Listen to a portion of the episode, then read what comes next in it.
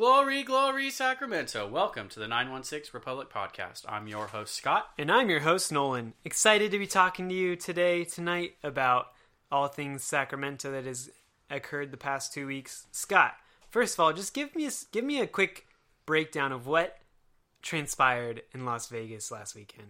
Yeah, so first of all, we're sorry if you're a longtime listener of the show, aka the past month.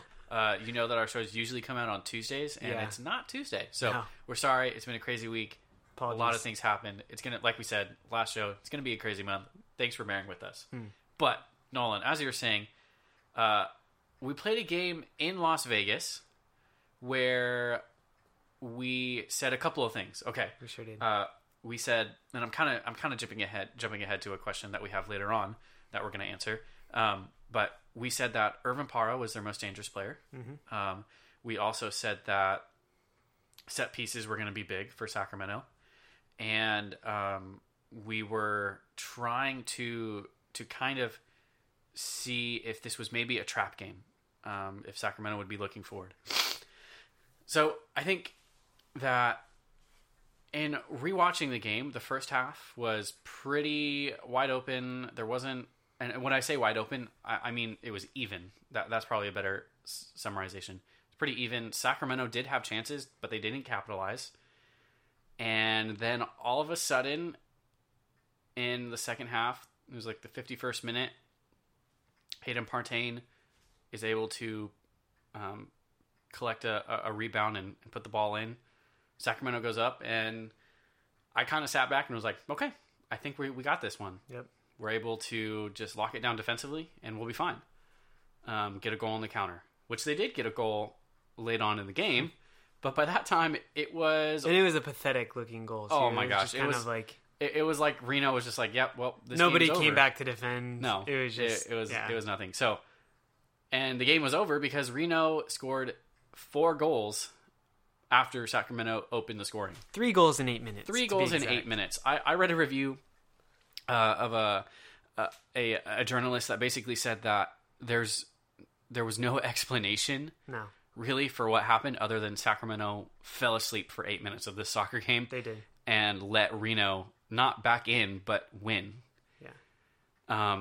It's not Reno, Vegas. Sorry. It's funny that you There's say so Reno games. Because when I watched this game, my mind instantly went back to last season. When I was at Papa Murphy's Park, and Sacramento was up 2-0 against Reno. And the same thing, mental, just absolute capitulation. Reno scored 3 goals in I think it was 8 or 12 minutes or something like that. Yeah. And Reno came away with a win away from home against Sacramento, a rivalry game in which they were losing 2-0.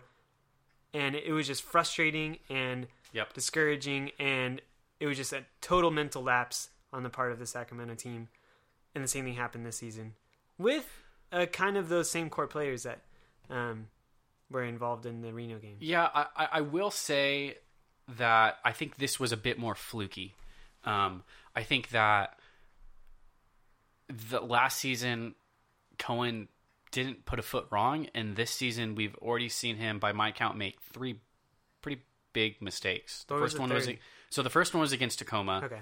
He lets a ball go right under him. He was in the right position, lets the ball go under him, doesn't make the save, and he smacks the ground and gets up. Oh, I smacked the table, but he smacks the ground, gets up, and you can see he's frustrated.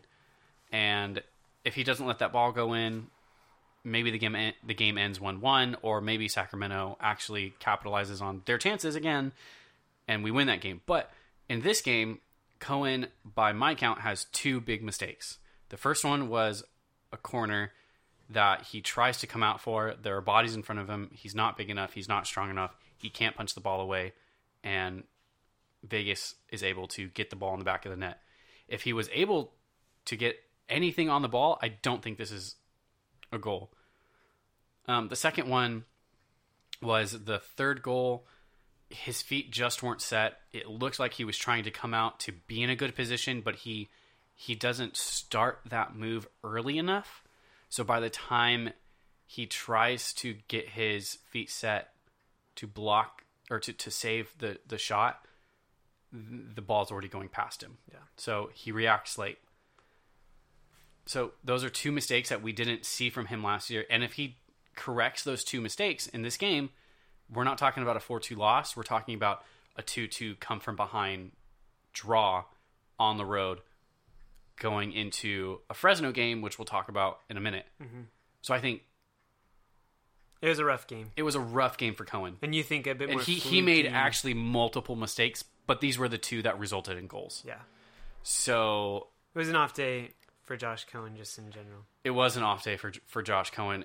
It really, other than probably 3 chances in the first half, it was an off day for Sacramento. I know they do get the goal in the second half to open it. And then there's the goal in like the 95th minute.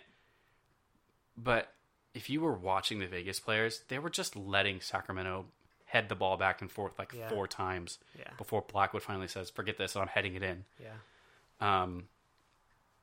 Vegas didn't really even care at that point. No. They were thinking, I'm getting my chips because we were winning by more than 3 goals. So that's the game review.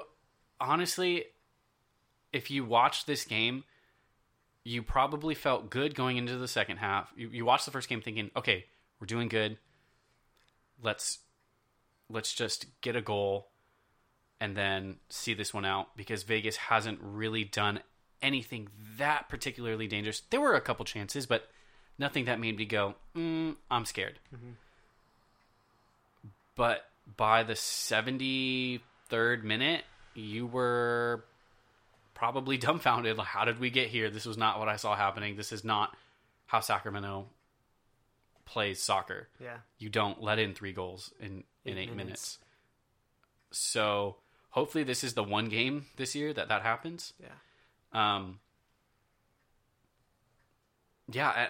And I think that it's interesting that Sacramento let in this many goals, considering some of the comments that head coach Eric Wynalda made. Nolan, what do you think about those comments? Do you have them up by chance? I don't happen to have them up, but the general gist of it was Eric Wynalda, the head coach of Las Vegas Lights, was interviewed by a journalist before the game, and he pretty much said Sacramento likes to think that they're hard to get to be scored on, but we'd love to put a few past them.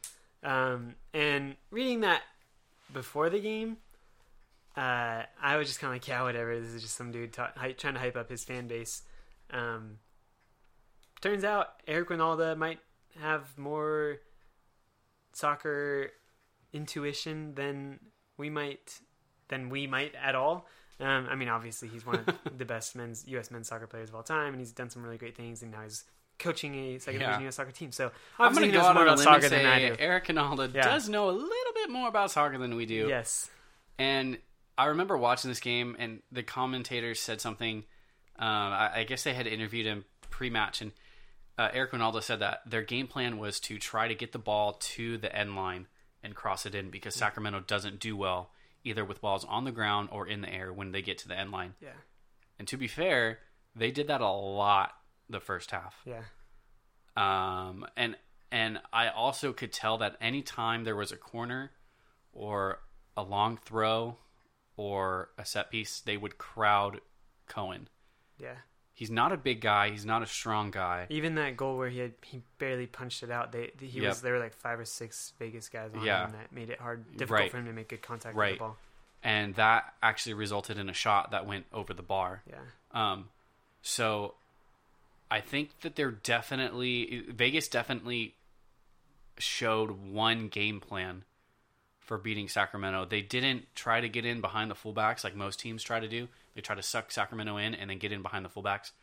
This was a little bit different type of game plan on how to beat Sacramento. And I part of me wants to tip my hat to Eric Wynalda. Yeah.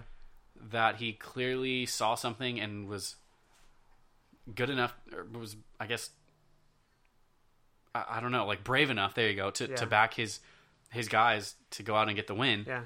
I have a question for you, Scott, that relates to this. So I think this is a good bit of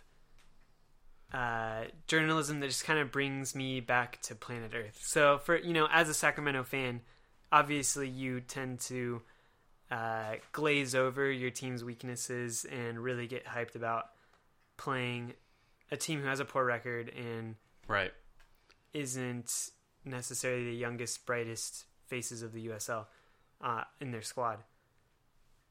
But as a dispassionate fan of second division U.S. soccer, would you be scared going up against the Sacramento? Would you legitimately be scared of going up against the Sacramento team right now? So let's say I was a fan of random generic Western Conference team. Okay. Before the Vegas game, my thought would have been, if we can get one goal, we're probably getting points from this game, because Sacramento has shown that they're not a high-scoring team. Mm-hmm. They're not, I don't know, like LA Galaxy 2 of last year, where they're going to put 3 or 4 past you, but they're only going to let you score 2 or 3.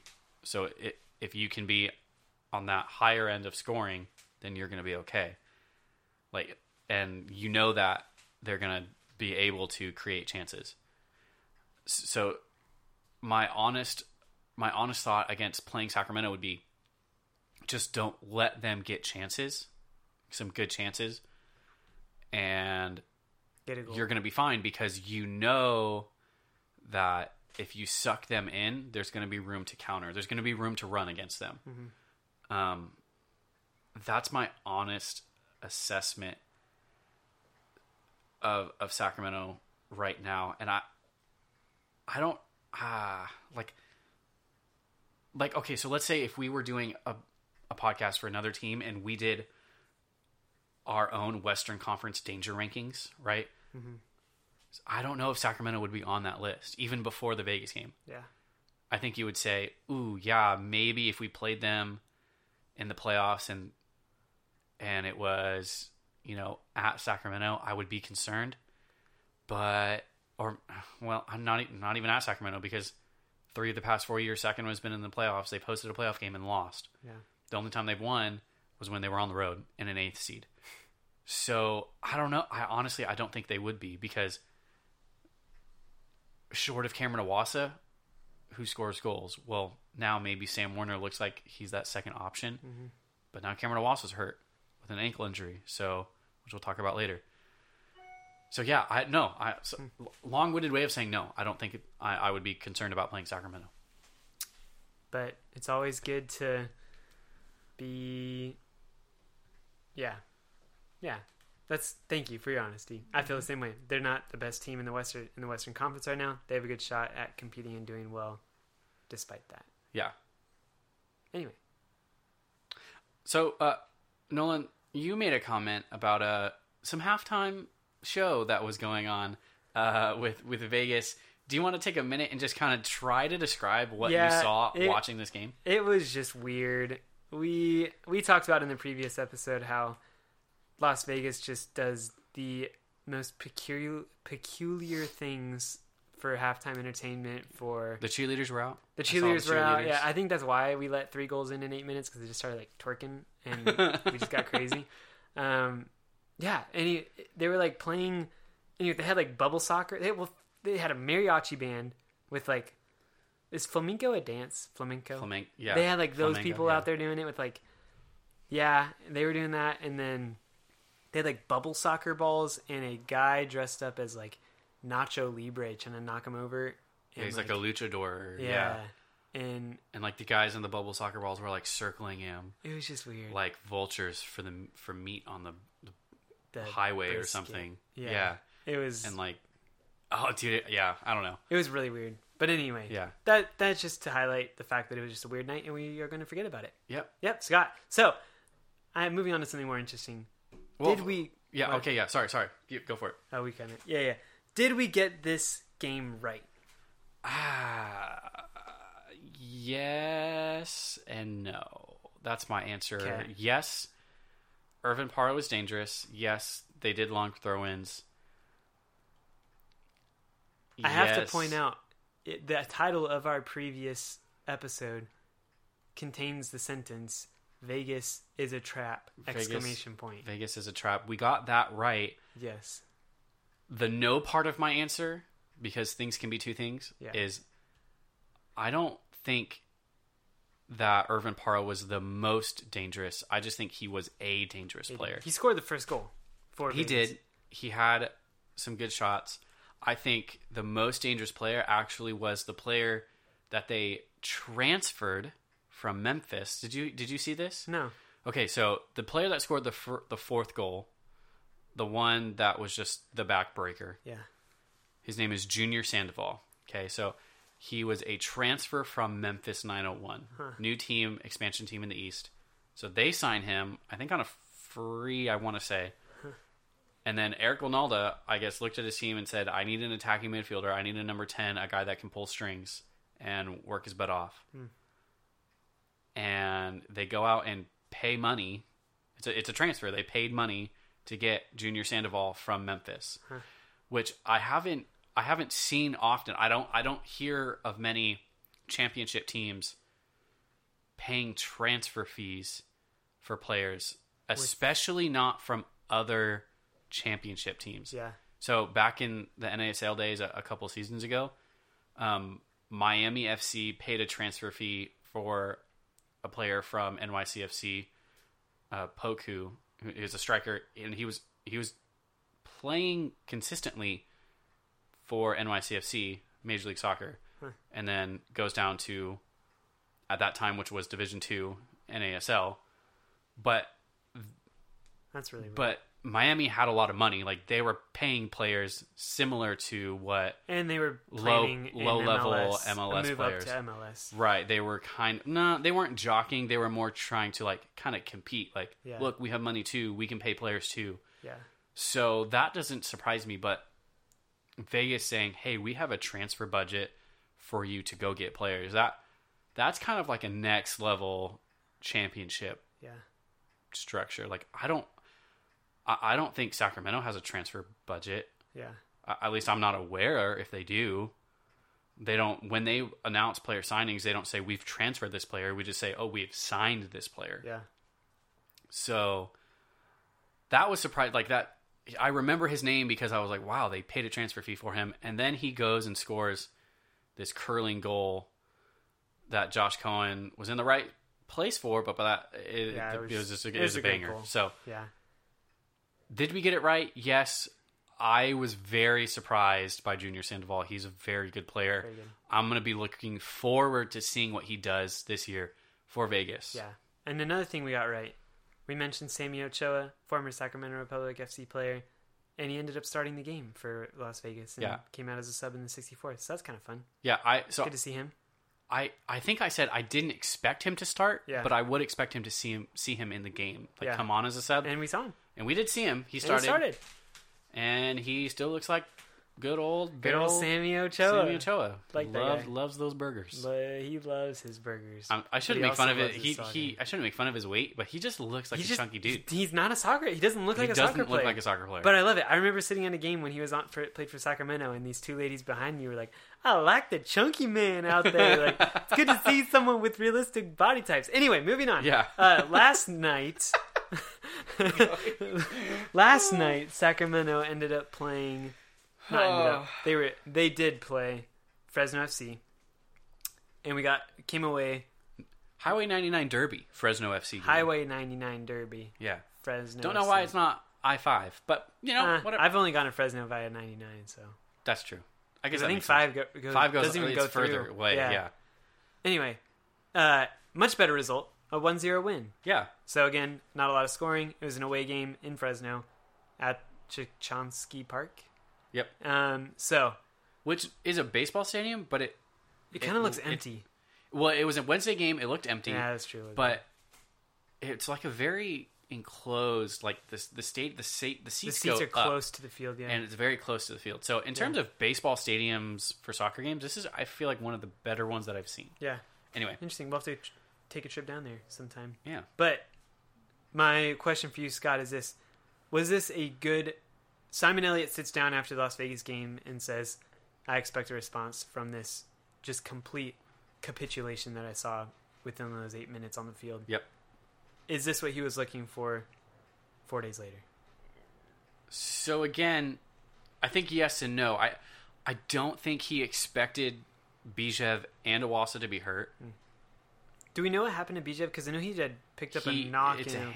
I saw the report said a hamstring injury. Okay. And then Iwasa. It's an ankle. Yeah, and we'll talk about if we're concerned about them in a bit. Yeah.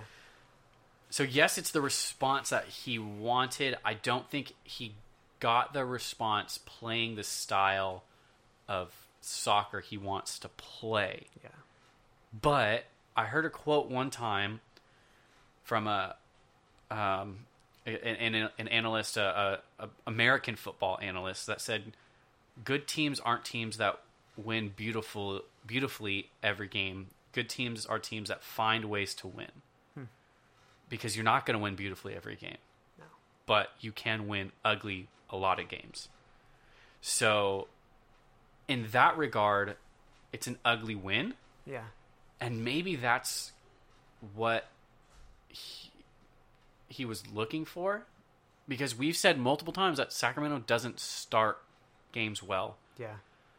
And maybe they don't have the fight. They're not in the right mental state when the game starts. I'm not sure. So for me, just looking at what happened chronologically in this game versus the game in Las Vegas, right. We had a goal. So in Las Vegas, we get a goal on the road. We know that we are solid defensively. We think we're hard to score on, as Eric Wynalda says. Yeah. We're like, okay, we have this locked up. Sit back, counter. Let's take 3 points here. Yeah.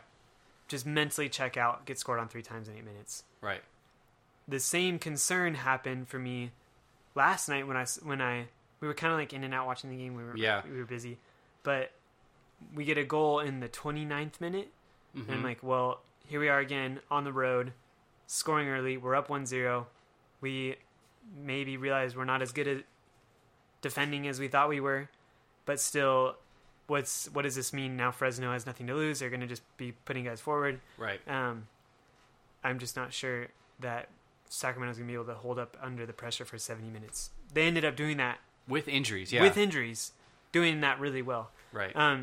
So in that sense, it was a great response for me, just seeing that they were involved 70 minutes after going up 1-0 and keeping a clean sheet after getting 4 goals in. So that was our concern coming into the game. But, Nolan, I know you're a little bit newer to USL than I am. So do you know anything about Sacramento's connection with Fresno, the Republic, and Fresno FC? Huh. Okay.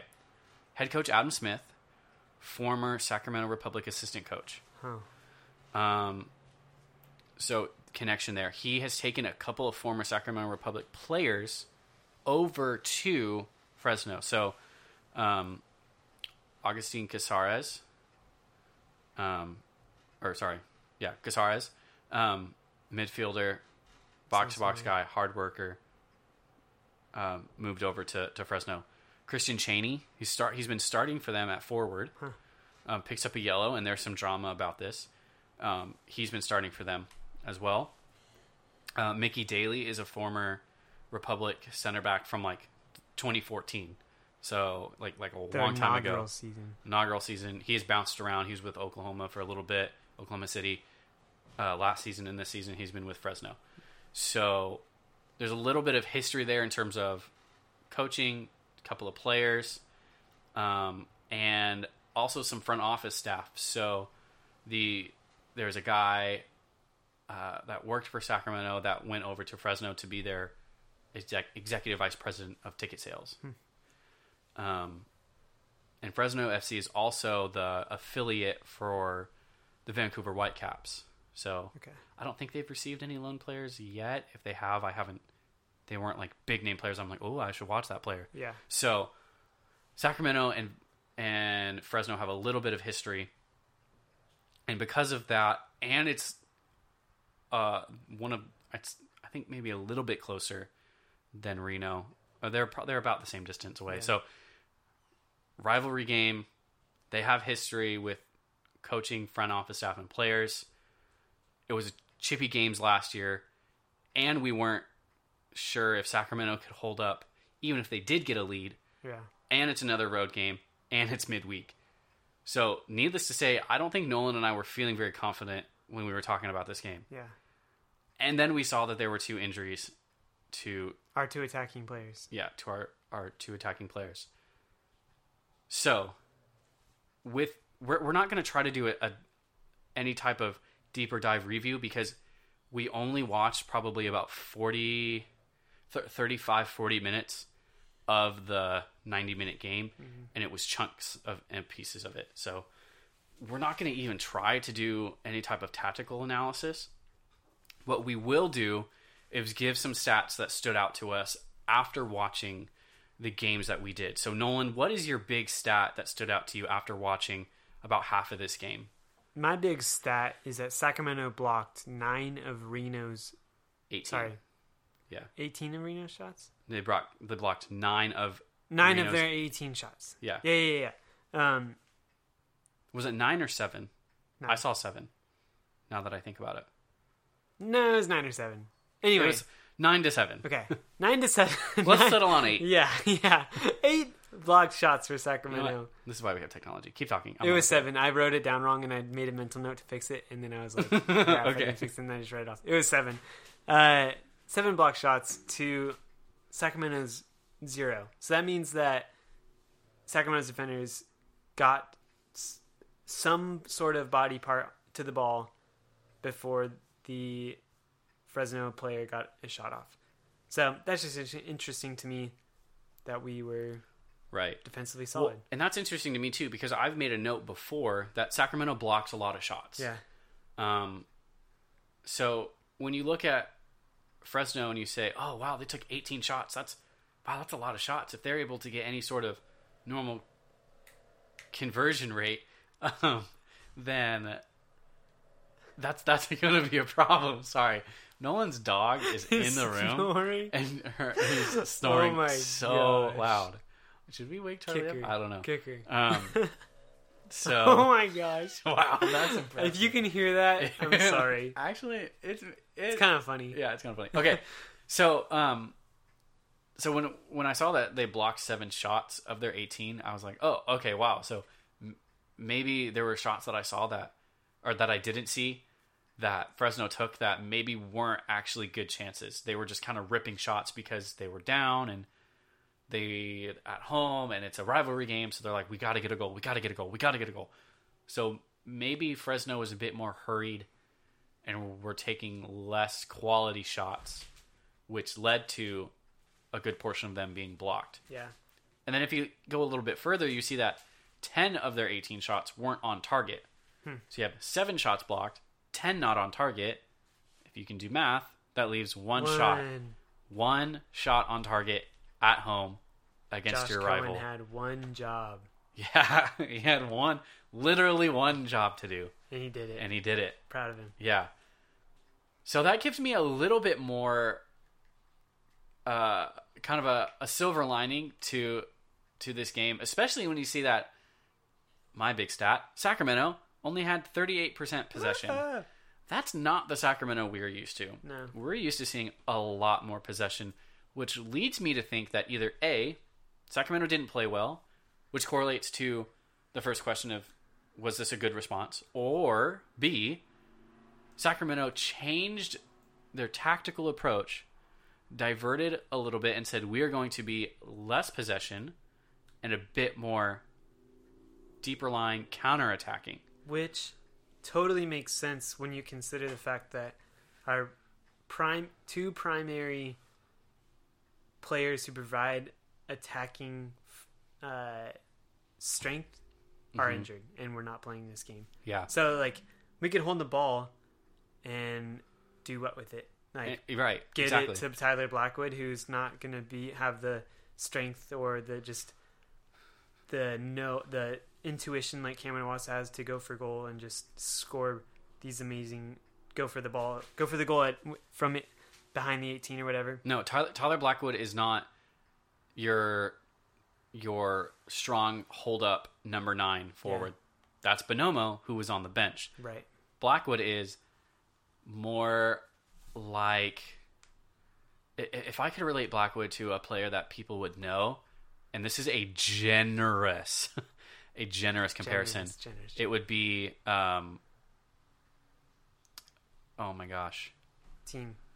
Bayern Munich, number 9. We've talked about him before. Robert Lewandowski?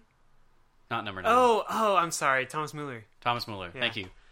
The Rumstenguider. The Rumstenguider. The space investigator. Space exploiter.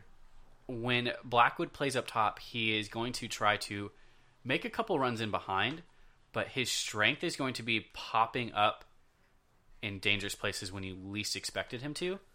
Like when he scored against Sacramento, it was a rebound off a shot and he was able to put it back in. Yeah. When I saw him score goals when he was with Swope Park last year, that's exactly what it was.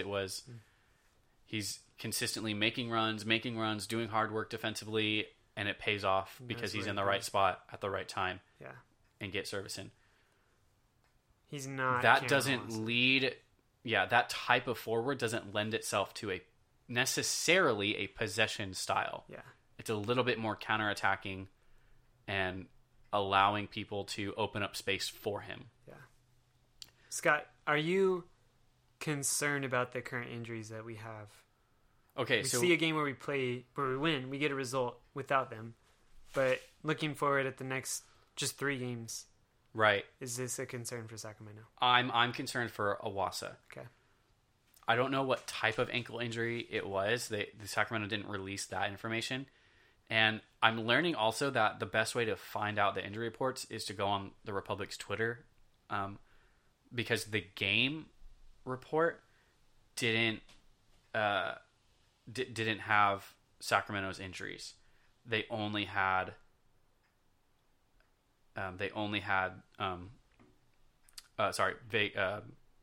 Fresno. They only had Fresno's injuries. Yeah. But Sacramento's Twitter did. So I'm concerned for Iwasa because if we go back to... Oh, what game was it? The Phoenix game. Yeah. He didn't start. Came on as a sub. And it was because he was dealing with an injury he had picked up midweek. Fast forward to the next game, which was Vegas. Doesn't start. Doesn't come on. He's not even on the bench, I believe. Now, Fresno. Sleeping, getting recovery rest. Doesn't start. Not on the bench. That sounds like a bigger injury to me that he's missed now 2.5 games. I hope he'll be ready for one of the Reno games.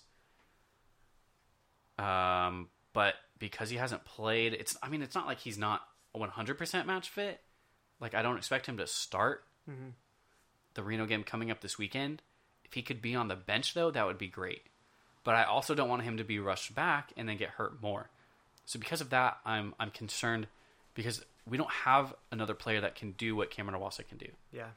He has a nose for goal like not many people in the league. Yeah.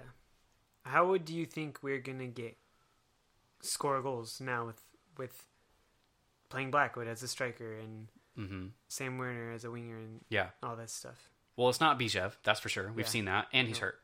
And it's a hamstring injury, which if those don't heal properly, you're at risk of re-aggravating it. So it's not Bijev.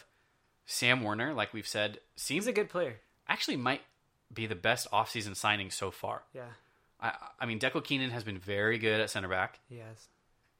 He's drawn a lot of fouls, but honestly, they're soft fouls, if you ask me. So I would say that Sam Werner would be number 1. I have... I think I know who you're going to say. Can I guess it? Yeah. Is it Hayden Partain? It is Hayden Partain. Let's go. Honestly, this is just... Yeah. Hey, Hayden Partain. Okay, so I listen to a fantasy football podcast because Nolan and I are in a fantasy football league together, and they talk about my guys. Like, he's my guy. He's my guy.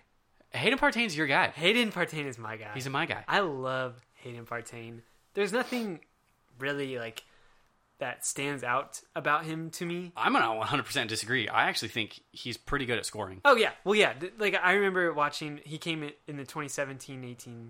2017 season. Yeah. So he's been with us for 3 years now. And he scored a game winner against... Oh, I forget. I was there at home. I forget who it was, but he won man of the match, and he had a new signing from... Just go back and watch Sacramento's away game against Tulsa last year. Scored 2 bangers. Oh, we watched that. Do you remember that? That was a beaut. He's just an excellent player.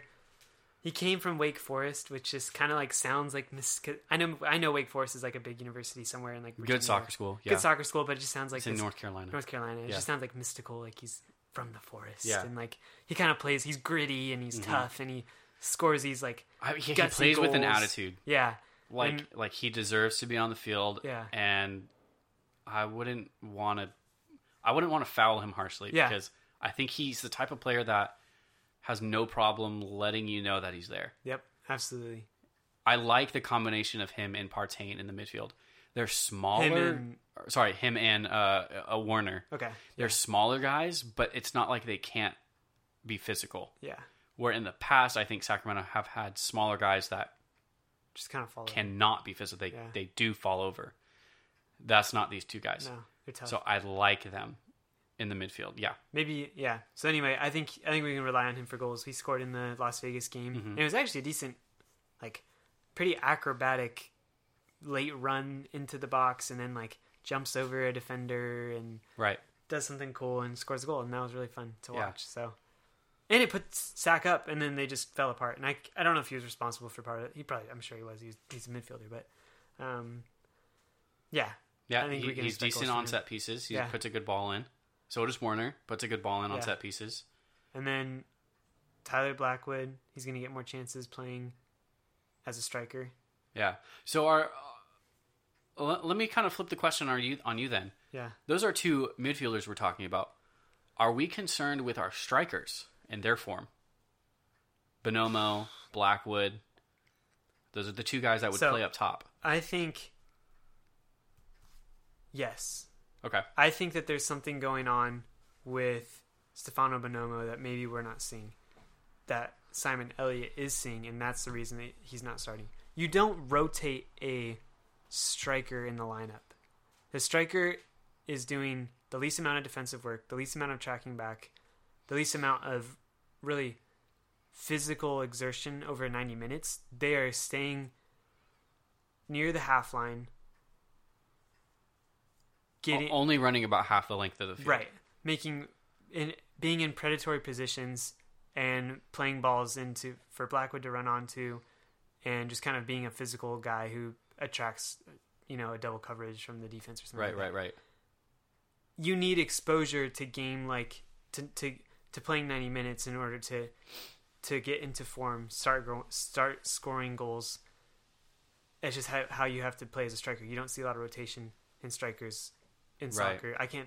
Because you want that chemistry, right? I can't think like Cristiano Ronaldo. I mean, he's a winger or whatever, but he's moved up top as he's gotten older. Yeah, he has, and part of it is his mentality. He just can't sit on the bench. It's not what he does. Right. But even with like Mo Salah is another. He's played as a striker and he rarely rests. And they're in 4 competitions at one point in the season. So Man City rotates their strikers relatively frequently. Sergio Aguero comes off. No, it's usually because they're hurt. Yeah.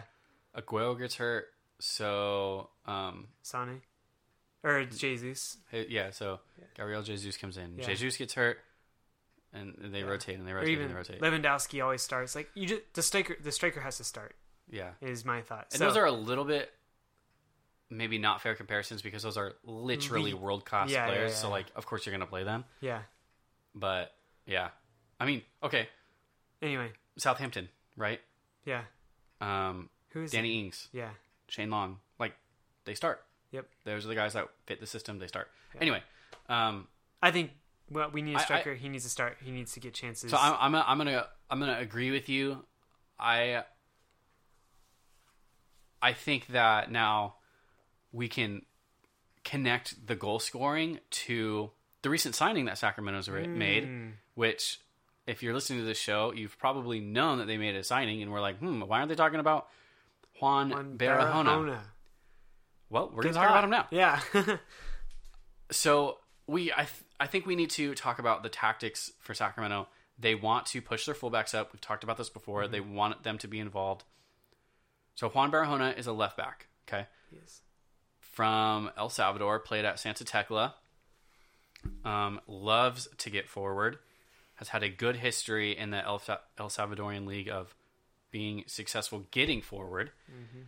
And when they first made this signing, I was thinking, okay, well, Shannon Gomez is pretty good, so maybe they're going to put him out on the wing, on the left wing, and then move Sam Werner over to the right wing with Partain. Now you've got a dangerous midfield. But the more I kind of thought about it, and we talked about it a little bit just before the show started, I actually think this might be a just like-for-like replacement with Gomez because they need someone that adds a bit of width and is dangerous from the fullback position. McCrary hasn't gotten forward with much success, and neither really has Gomez. Gomez will get forward, but when the ball's at his feet, he's not crossing it. He's not looking to put the ball in a dangerous position. He's looking to lay it off. So I think with Barahona, he's going to be that dangerous person that can combined with a winger. I actually do think that maybe this moves Werner to the right so that Barahona can be on the left, and now you have two guys that can be dangerous. Mm-hmm. And it spreads the field out, which is what Sacramento wants to do, which is an interesting thought about the Vegas game because their field is very narrow, very narrow. So it's hard to spread the field out, which is what Sacramento wants to do. Might be a little tactical thing that Sacramento didn't overcome. And then they go play at Fresno, a baseball field, and maybe they figured out a little bit more, which is why they maybe tweaked their system. But Nolan, what do you think about this signing? I think it's exciting. It's fun to see a guy who has experience at a really high level of playing soccer. So he's played in like 5 World Cup qualifying games. He has 20 senior career appearances for El Salvador. That's huge to me. Like that's massive. That's a different type of player that Sacramento signed. They bring a sense of just wisdom and calmness, experience, to the squad. It would, much in the same way that Dekel Keinan does.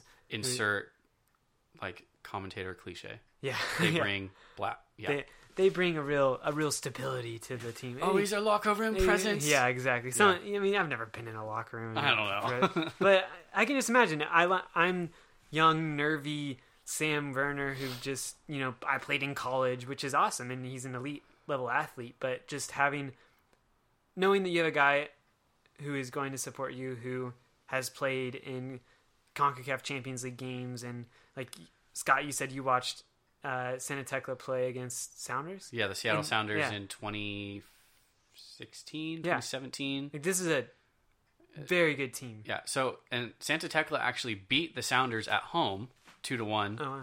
I went back and watched the highlights, and then the Sounders ran away with the game when they played in Seattle 4-0, and they were able to advance. Yeah.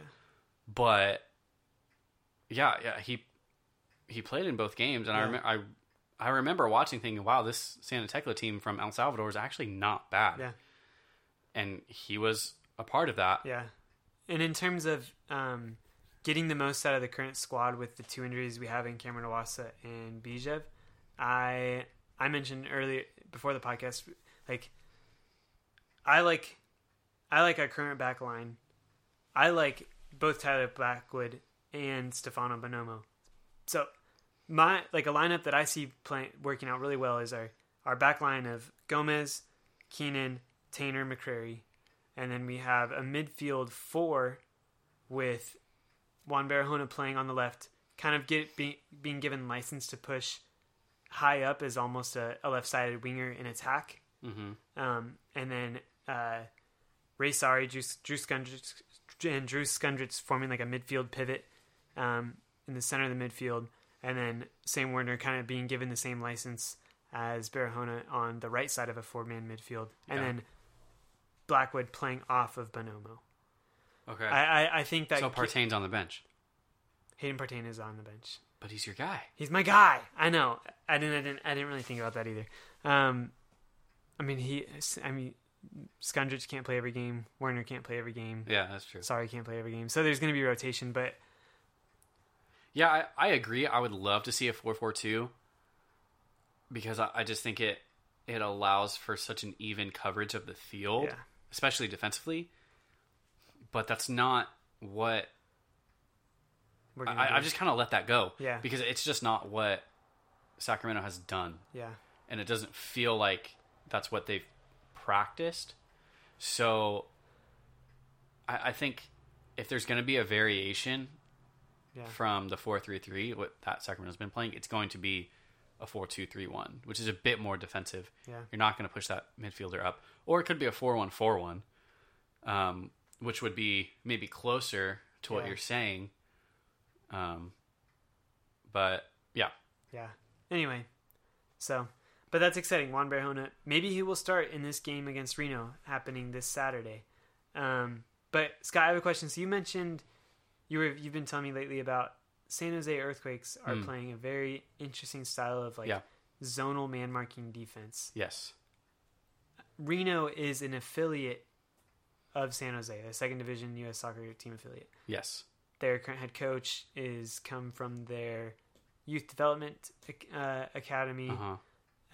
Before this current head coach. But still. Ian Russell has a long, you were telling me before the show, Ian Russell has a long history with San Jose. Yes. He's played for them. He's managed for them. He's been part of their reconstruction project after they left San Jose and came back from Houston or whatever. And so, big San Jose guy. Do you think that Reno will play? That this has trickled down, this style of defensive zonal man marking has trickled down to the Reno team. Okay, so let me explain this a little bit. So from the little bit I've watched San Jose and the things I've read and listened to, most teams will play a zonal defensive system, meaning when somebody comes in your zone, they are your man. You mark them. You're responsible for marking them, at least. San Jose plays a zonal man marking or a zonal man system. So instead of a zone system, it's a zone man, meaning when a guy comes in your zone, you mark them. When they leave your zone, you continue to mark them. The result is going to look like absolute chaos. Yeah. That's what San Jose wants. They want you to be confused and to not understand how to open up space because everyone is always marked. That's the idea. Then you turn the ball over, they counter fast, and they score. Yeah. I don't think Reno will be set up in that way. I don't think so because that's a complicated system and Ian Russell isn't schooled in that style of play. So it's not like you can just change all your philosophies about how the game should be played overnight. Yeah. If San Jose has told Reno to slowly integrate that system in training and then, in gameplay, and Reno does try to come out against Sacramento in that defensive setup, I think all Sacramento has to do to beat it is play their game. Whatever your game plan is, do that. Run your race. Yeah. When San Jose has been beaten this year, it's not because teams have changed. It's because teams have just said, this is what we're good at. This is what we're going to do. You try to beat us. Because then when San Jose has the ball, they don't know what to do. They're not used to it. They have not a lot of, game plan with the ball. They can't break you down. So I think all Sacramento has to do is just play their game, be defensively solid, and confuse San Jose by making intelligent runs. Sorry. And yes, Reno, by making intelligent runs off the ball that open up space for then Sacramento players to run into. Yeah. So that is, I think, how you will beat them. But I honestly don't think Reno will come out with that. I'm skeptical. I don't think that they will. Yeah. I think it's too complicated of a system to implement at the USL level. Not at the USL level, but with a group of players who just aren't there going to be. They're not there for 3-4 year contracts or whatever. They're on a 1 year and an option to sign for 2. And this is something that was kind of that I heard. I'll just say it. I heard it on a podcast earlier that when managers send players on loan to another team, mm-hmm. they don't necessarily want them to go to a team that plays the exact same style of football that they play at from the team that they're being loaned from.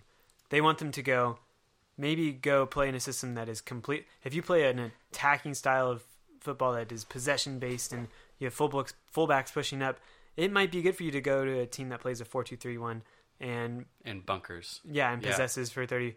You know, you don't want to. Obviously, you don't want to go to a team that plays a solid 4-4-2, possesses 15% of the game, and you know the midfielders don't even touch the ball for 90 minutes. But to go to a system that maybe is different from the one that you implement at your team is good for your young players to go into that environment, have to learn and adapt in that, and they come away from it being smarter, more intelligent players who can take tactical instruction and go with it and not just be schooled in one style and only know that style. Yeah. And not have the mental and intellectual ability to kind of flex that a little bit. Yeah, that's a good point. And like you said, Reno is a development team for San Jose. Yeah. So they are going to want to learn maybe some different styles, different facets of the game. Did you have anything else to add with Reno's manager, Ian Russell? I just think he's an interesting guy. He's a good coach. I'll give him that. Yeah. He's a very good coach. He's a good coach. He was with San Jose after they came. So interesting fact about San Jose. Some people may not know this. Some people may know this. I found out about it today. They were one of the first teams of MLS, and then in 2005 or 2006, just couldn't secure. They couldn't build a stadium to fit MLS soccer in. Right. And MLS said, well, sorry, you can't be a team or be a franchise or something like that. Like, you violated your contract. Yeah. This is built into the contract. They basically told the owners, move. Yeah. So they moved. Franchise. They moved to Houston. I don't exactly know how it all worked because they, the records didn't transfer. So, the all-time leading goal scorer at San Jose, whatever. Anyway. Right. They effectively moved to Houston for a couple of years, became the Houston Dynamo. The league basically said, we are putting you on pause. We're keeping the naming rights and all of that with the city of San Jose, but you have to move your people and your club, essentially, to Houston. Weird. That's what happened. Anyway. And then they found another investor that was like, yes, I'll build the stadium, and then... Then we got it, and they came back in 2009. They came back 2009, but the stadium wasn't done until 2016 or 2017. Whoa. Yeah. That's crazy. Anyway, Ian Russell was a part of that whole rebuild as a coach and was a part of the team before that as a player. Yeah. So, interesting guy. Yeah. And I'm excited to see how he manages his team against Sacramento. Scott. Mm.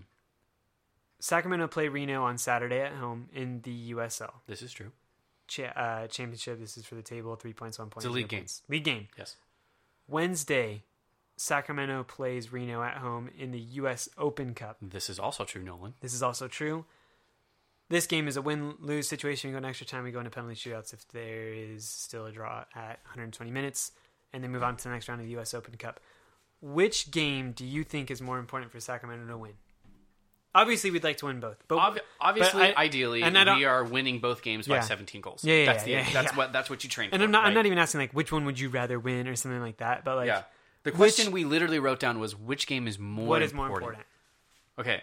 I'm going to pull up the table just so we can give the people... Give them the context. Okay. So, right now, with Sacramento... I would think Sacramento's... We would agree, not off to the start that we wanted. No. Okay, Sacramento, 4 wins, 2 draws, 3 losses, 14 points, 4th in the West. Okay, they have a game in hand on the first and second place teams, New Mexico and Tulsa, who are on 17 and 15 points, respectively. So they are within striking distance of being first. Yeah, with a not a good start. Yeah, and injuries. Reno is in 8th, 9 games played, so the same as Sacramento, 13 points. So it's a close table, okay? There's not a lot of points separating. So Sacramento in 4th on 14 points. 3 points separate them from the 15th spot, Austin, with 11 points. So it's a wide open Western Conference. Yeah. No one has separated themselves. Even Tacoma at the bottom has 6 points a couple results go their way, they're back in it. Yeah. So this really is a why. Yeah, seriously, get your not like junior hires back. Like get your people that can like have their permit back. I heard from a podcast that shall not be named that they refer to Tacoma as Tacoma High School. Yeah. Yeah. And it's pretty accurate. It's like Tacoma High School, like reserves. Yeah. Yeah. It's like Austin played Tacoma High School this past weekend and made the little kids cry. Yeah. So took their lunch money. All right. So I'm inclined to say the league. If this was any other game, I would say the league game has to be most important because of how close it is. And we're 9 games through the season, so that's like a quarter of the way. Like we said, last week was a little bit shy, so now we're a little bit over of a quarter of the way through the season. And that's an important game. But the Open Cup is very important to Sacramento. That's the chance that you can show what you're capable of against a Major League Soccer team. So Sacramento's going to have to beat Reno, and then they're probably going to have to beat another championship team, and then they can play an MLS team in the fourth round or something like that. So I think if Sacramento loses to Reno in the Open Cup, it's a big blow. If my memory serves correct, Sacramento has only once not gotten to the round in the Open Cup where they play a Major League Soccer team. That was, I believe, 3 years ago when they lost to... It's an NPSL team. I don't think it was the Sonoma County Soul. It was somebody else. But this is a very important tournament for Sacramento. They can afford to rest players on Saturday to be ready for the midweek game. But it's going to look very bad if you rest players midweek, lose, play them, or rest players on the weekend, lose, and then play them midweek, and then don't get a result. Yeah, that's going to be embarrassing. See, so I'm honestly torn. Yeah, do you think? I'm not. I could care less about the U.S. Open Cup. I do not understand. Well, that blows my mind. I do not understand why we care so much about a tournament where we are going to maybe win one game, go to San Jose or go to LAFC or go to San Antonio. Oh my gosh. Get destroyed by someone, just picked apart by an MLS side, by the reserves team of an MLS side. There's no reason to put any weight on this midweek game. It is just, it's like a training session. Dude, I 100% disagree. I honestly... Look at this. If we lose this league game against Reno gets 3 points. They go up to 16 points. They are in 8th place right now in the Western Conference. They would jump up they would jump us and a ton of other people. They jump up into second behind New Mexico. Assuming everyone else loses. Tulsa doesn't have a game this week. Tulsa's played 10. So that they don't have a game. New Mexico does have a game. Yeah. So you're right. They would be in second at the best. Yeah. I don't know. Portland has a game, but And I hadn't even looked at 15th being at 11 points. 16th, yeah. Austin and 16th or 15th, yeah. 15th. Sorry. And we are at 14. Yeah. That should scare some people. Like that is one loss and one win away from being in 15th. Yeah. What us losing and them winning from 15th. Literally, if Austin beats us, and that's the difference. Yeah. Actually the difference. And I don't care, like we have to make it to the playoffs of the U.S. like you just have to do well in your league. Like that's just how sports work. Okay, so then I guess this poses a question for us, because if you're listening to this podcast, you're probably a fan of European soccer, and this is a question I've been asking myself for the past couple seasons now about Premier League clubs. English top flight clubs. Yeah. Is the Premier League more important to them than the Champions League? Ooh. No. Here's my reasoning. It's all about the Benjamins, okay? The money. If you win the Premier League, you're winning more money than the Champions League. Oh. Okay. I don't think that's true of every other league in the world. Okay. If you win the Premier League, you're getting over $100 million. Okay. Like, close to like maybe over $200 million. Yeah. I can't remember the last time I looked it up how much it was. So, 200 is too much, but it's over $100 million. Yeah. If you win the Champions League, it's like 60 or 70 million or something like that. That's an average striker. Right. Yeah. But this is Cristiano Ronaldo. Right. So 100%.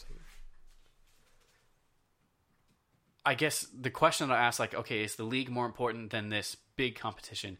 In my eyes, Sacramento has the league. Making the playoffs obviously is the goal. Yeah. I would say that Sacramento's stated goal is to win the Western Conference every season. Yeah. Like, not just make the playoffs, but win the Western Conference. If we're being realistic, it's to host a Western Conference game. Yeah. Whatever the playoff structure is, host a Western Conference game, first round game. You want to put yourself in that position. Yeah. So is being top 4 in or top 5 it's top 4. It's top 4.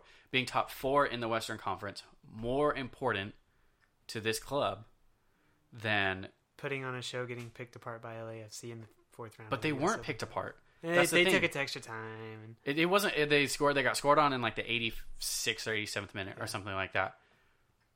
But they were up against LAFC. So this is last season U.S. Open Cup. But see, you skipped a game because to get to LAFC, they had to beat the Real Salt Lake, which they did at home. Yeah, beat them 4-1. It was a mixture of like a couple of their starters versus all of their bench players versus their high level two like reserve team players. Yeah. So it was a good team, but you could tell that the Monarchs weren't gelled. Sacramento ripped them apart 4-1. Yeah. So, and then you go to LAFC, but if literally one little thing goes differently, Sacramento takes them into extra time. You sit back. A call goes your way. Penalties. You win the game. That is such a memorable moment for a club. Like, do you remember when FC Cincinnati 2 years ago made that run to the semifinal? Yes, I do. To the semifinal. And it was a big deal, and everyone was excited. So that's what I'm saying. Like, it's like Ajax getting to the semifinals of the Champions League. We know they're never going to win it. So what is it? I don't know. They were this close to winning it, though. Okay, maybe that's a disanalogy. It's like Roma getting to the semifinals last year. We knew they were never going to win the Champions League. But I think with U.S. soccer, like, if you have a really good championship team, a team in the championship, you might be able to, if you're all on form and you're all gelling, you might be able to knock off a couple of lower teams. Like, okay, the team that won the U.S. Open Cup last year was the Houston Dynamo. They have the smallest budget in Major League Soccer. Yeah. They play really well. But if you come up against Houston Dynamo with a solid game plan with a couple, maybe like 3 or 4 players that could be in Major League Soccer, but for whatever reason they're not, I just think that if you're playing well enough, you can knock off that team. Yeah. Because not every Major League Soccer team values the Open Cup. Yeah. Like, it happens every year that one or two lower level teams knock off Major League Soccer teams. Like, amateur teams. Eric Wynalda has coached amateur teams. The Las Vegas Lights coach has coached amateur teams multiple times that knocked off Major League Soccer teams. Yeah. And then they go out and party and drink because they're... Yeah. They did it. Yeah. They're amateurs. Yeah. So, that's it. It's maybe I'm harsh. I do disagree with you, but I see where you're coming from. Like, you're saying you would rather prioritize the league and making playoffs because that is a better show. Yeah. In a sense, like, that is a better representation of the club than They had one trying to potentially get past a team that is spending millions of dollars on transfers and tens of millions in for wages, you know, every year. Or maybe an analogy that works better in this for this case is a middle to top table championship team in second division English soccer team that prioritizes the FA Cup over getting promoted. Because they're going to go up, they're going to be relegated the next year most likely because they have no funding. They just the way the financial gap is just so big now that they know they're never going to be a top team in the Premier League.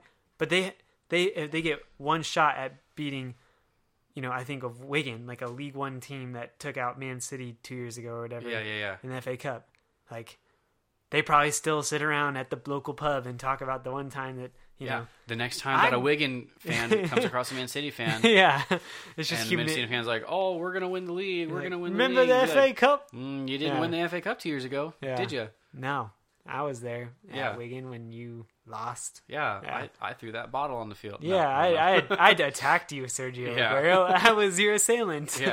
But anyway, maybe that's somewhere, some way that you're thinking about the U.S. Open Cup. I also just like, I like stories. I like, I know Sacramento's the underdog when it comes to the Open Cup. And it's different than them playing in the league because they're in the league, really they're the giant. You know, they're, you don't want to go to Sacramento because it's hard to play there. They have supporters. And they're so organized. And, you know, they have an MLS bid coming up. And but in the Open Cup, it's like, oh, hey, Sacramento's like a good championship team. You know, I'm thinking from a Major League Soccer team's perspective, hey, they're a good championship team, but I bet we can still knock them off because they're only at the championship. And we're the big boys. And that to me, like, it in my head as going from, oh, we're one of the best in the league, in league play, to then that is kind of like, I'm not used to that. Like, so I go like, wait a minute. Well, just because you play in this higher league doesn't mean that we can't beat you. You know, so but still, we want to be like you. And I just love the drama of the Open Cup. If I'm honest, I just love the drama. I love the narratives that come out of it. No, that's fair. But I would, if this is the game we lose, if we lose against Reno, and then we go next Saturday to El Paso, or go to El Paso, who have a pretty good defense, and we lose against them. And then we come back home. I can't remember who we play next because it's crazy. Madness. And we don't get a result there. Like, that's rough. I'm going to, it's going to be 2017 season where we were like, eighth. Are the playoffs going to happen? It came down to the second to last game. Or the I hated that. I did not like that. It kind of sucked. You're like, oh. Okay, so then last question, because we know this show has gone long. Really long. Woo. But there's a lot to talk about. I want to ask you one more question, Nolan. Okay. If you had your choice to pick which game you lose. Oh, I just said I wanted to avoid this kind of game. And which game you win. And I'm going to phrase it in this sense. Okay. Knowing that winning the league or winning this league game means that we are guaranteed a top four spot. Okay. Winning the Open Cup means that we are guaranteed at least 3 matches against Major League Soccer teams. So would I rather get a home playoff game or play MLS three times. 2 Major League Soccer teams and play a third? Because when you're getting to that third game, that's like I'm pretty sure that's the semifinals. Ah, oh, man, what would you rather do? So what's a better story for you? What's better for the club? What's a better story? I don't want to say that you've convinced me because you haven't. Because I still know that the league is more important because we play in the USL and we are a USL team. But this better story is going down to LA and whooping up on some Carlos Velas and you know, whoever they're who's or we play Portland. We go to Portland. Or we play Seattle. Yeah, or San Jose. What if San Jose's that second game where it's down like 280 okay, or whatever? Yeah, like okay, maybe you beat LA Galaxy 2. And they try to zone only man mark us, and we just rip them to shreds. Yeah. They look at us like Hayden Partain scores a curling shot from 30 yards out, and it just like takes off his shirt and and then we're in this Via Stadium and just going nuts, and San Jose fans are just like, what is happening? That's a beautiful story, and that's kind of what I love about the Champions League and about the FA Cup and about tournaments in general. Right, it's very quite sexy. Mm-hmm. Yeah. What about you? What would Yeah, I think I know what you're going to say. I take the Open Cup for sure, because I don't think finishing 7th would be terrible for Sacramento this season. I would. I don't see this. Doesn't seem like a team that has the legs or the stamina or the mental strength to make it through a long, grueling USL season and finish in the top 4. They don't feel like that right now, which is kind of why I'm... Yeah. It's easy for me to say that. This doesn't feel like a team that's got it all together. Yeah. I think that there were good signings made. Sam Werner, bringing back a couple of guys. Juan Barahona. Yeah, Juan Barahona. We'll see. You know, jury's still out. We haven't seen him play yet. Yeah. It looks like a good signing. But I think that central striker is still a problem, which is not something I would have said going into the season. No. So, I don't know. Yeah. We'll see. But... We'll say hi to Emrah Klimenta. Yeah, he plays for Reno. Yep. And there's going to be another busy long show next week as well. But hopefully we'll have a little bit more time to do some analysis because I'll be done with school. There's not a wedding this weekend. No. So... Yeah. Thanks if you're still listening. Thanks for sticking around. Listening to our mad ravings. Yeah. Hopefully we can upload a 75-minute episode to iTunes. Oh, gosh. I didn't even think about that. You might hear this show in a month. Yeah. It's going to take a while. Oh, gosh. All right. Well, Nolan, thanks for coming on the show with me today. Scott. It's late. It is. I'm going to bed. Yeah. All right, guys. As always, glory, glory, Sacramento.